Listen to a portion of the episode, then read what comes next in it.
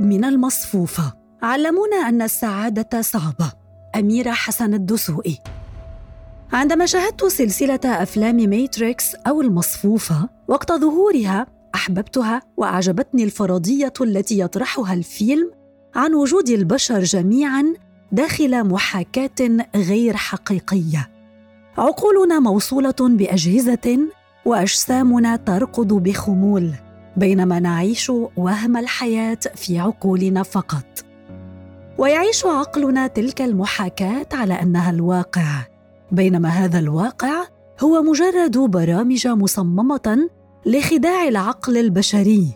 ولكن وقتها ومع اعجابي الشديد بفكرة الفيلم كنت أتعامل مع الفكرة على أنها مجرد خيال علمي أمر لا يمكن أن يكون حقيقة. ومع مرور الزمن اكتشفت أن المصفوفة حقيقية. ربما ليست بالمعنى الحرفي الذي طرحه الفيلم ولكن بالمعنى القيمي. يولد الإنسان وفكره وروحه متحرران من أي برمجة مسبقة. صفحة بيضاء جاهزة للكتابة مثل جهاز جديد مستعد لاستقبال نظام تشغيل. ومهندسو البرمجة في هذه الحالة هم الآباء. والبرامج التي يتم تحميلها وتشغيلها في عقل وروح هذا الطفل. هي البرامج والأكواد المتوارثة عن الأجيال السابقة. صنعها البشر بأنفسهم وافترضوا أنها الحقيقة ومرروها من جيل إلى جيل. ومن يضع تلك الأكواد والبرمجة؟ من لديهم السلطة حتما سواء كانت سياسية أو دينية أو اجتماعية. والتي يندرج تحتها بند السلطة الأبوية. أتذكر هذا اليوم جيدا حين أمسكت ابنة أخي بالملعقة وهي الطفلة الوحيدة التي تعاملت معها طوال حياتي عن قرب وسألتني ما هذا؟ وفي لحظة إدراك فريدة من نوعها بالنسبة لي استوعبت أن ما سأقوله الآن سيخزن في برنامج وعيها للأبد وقلت ملعقة. نأكل بها. هكذا أخبرتني أمي وهكذا أخبرتها أمها من قبل. ولكن ماذا لو أخبرت الطفله أن تلك الأداة في يدها؟ هي مفتاح. لا يفتح سوى باب سحري لا يمكن الوصول إليه إلا في أعماق الصحراء. ووراء هذا الباب كل ما تشتهيه الأنفس. ولكن لأن احدا لم يجد تلك الأبواب ابدا قررنا استخدام تلك المفاتيح المكدسة لشيء مفيد وهو تناول الطعام. ستصدقني وستخزن تلك المعلومة وستكون تلك حقيقة لا جدال فيها. وربما تعيش بقية حياتها في رحلة بحث محمومة عن هذا الباب السحري الذي لا وجود له إلا في خيالي أنا. اعذروني على المثال البسيط ولكن ما أقصده ماذا لو كان صاحب المعلومات الأولى في الحياة مخطئا أو متلاعبا؟ ماذا لو كانت البرمجة والأكواد التي وضعت للمرة الأولى وعلى أساسها نعيش مصفوفة كاملة كان مضللا؟ وظلت المعلومة تنتقل من وعي إلى وعي دون التفكير فيها. وقتها فيما يخص الملعقة سيكون الأمر هينا. ولكن ماذا لو كانت مفاهيم مثل الحب والخير والسعادة؟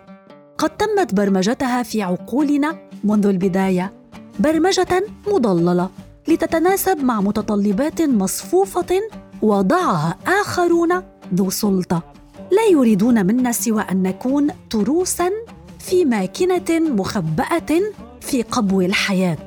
نسمع وقع أقدام فوقنا دون أن ندري أنها صدى لصوت الحياة الحقيقية والتي استطاع أصحابها أن يكسروا برمجتها ويعيشوا خارج مطحنة تروسها ليس لسبب إلا لأنهم من يملكون أكواد تلك المصفوفة ويمكنهم التحكم فيها. ارى أن التعود والتأقلم هما أسلحة الميتريكس الأساسية. وحتى نتمرد على الاثنين يجب أن ندرك كيفية عملهما والتي تعتمد كليا على العقل الباطن أو اللاوعي والذي عليه أن يخزن المعلومات التي تمارسها بشكل يومي مثل غسل الأسنان والأعمال اليدوية اليومية البسيطة بحيث تستيقظ من النوم كل يوم وتتحرك بشكل آلي لتنفذ طقوس الصباح دون الوعي بكل تفصيلة صغيرة فيها. فإذا سألتك الآن كيف تربط رباط الحذاء؟ ستفكر كثيرا وتحرك يدك وكأنك تربطه لتستعيد حركات اليد المطلوبة لربط الحذاء. فمن الصعب وصفها بكلمات دقيقة وسريعة لأنها في العقل الباطن أو المتحكم الآلي كما يطلق عليه أطباء النفس. تخزين تلك المعلومات البسيطة في اللاوعي يسهل الحياة علينا ويجعلنا نفكر في الأشياء الأكبر في الحياة في القيم والمشاعر والطموحات. ولكن صناع الميتريكس استخدموا العقل الباطن هذا السلاح الفتاك ضدنا وتم تخزين وبرمجة حياتنا كلها بالكامل عليه. فأصبحنا نسير في الحياة بشكل آلي. مفهومنا عن السعادة نستخدمه من البرمجة القادمة من الإعلانات والدراما. ومفهومنا عن حقوق الإنسان نستمده من سلطات لا تعرف عن الإنسان إلا كيفية ترويضه. التمرد على المصفوفه والهروب منها ليس امرا سهلا. ولن أخبركم أنني قد انفصلت عنها. فهذا أمر لا يأتي في يوم وليلة. ويصعب تحقيقه كليا طالما لا زلت على قيد الحياة. ولكن الإنجاز الحقيقي الذي يشعرني ببعض من الرضا أنني اكتشفت. اكتشفت أن المال جزء من المصفوفة مفتاح لباب سحري خيالي قالوا لنا أنه سيطعمنا في الحياة وأن السعادة في نظر المصفوفة ليس لها تعريف وأنها شيء وهمي. وأنها مجرد لحظات مسروقة.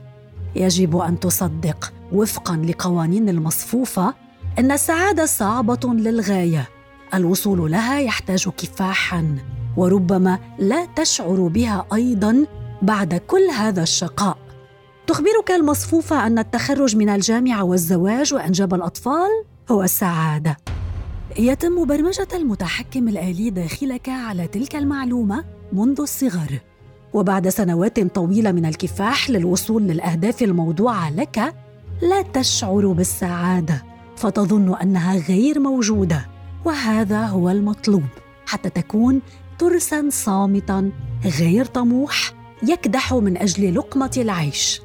ولن أقول أيضا أنني تمردت على هذا الوضع ولكنني وجدت السعادة وهي تخصني وحدي. وأجدها في لحظات الهروب من المصفوفة والبحث المحموم في أعماق الصحراء عن باب سحري يدخلني في عالم السلام النفسي.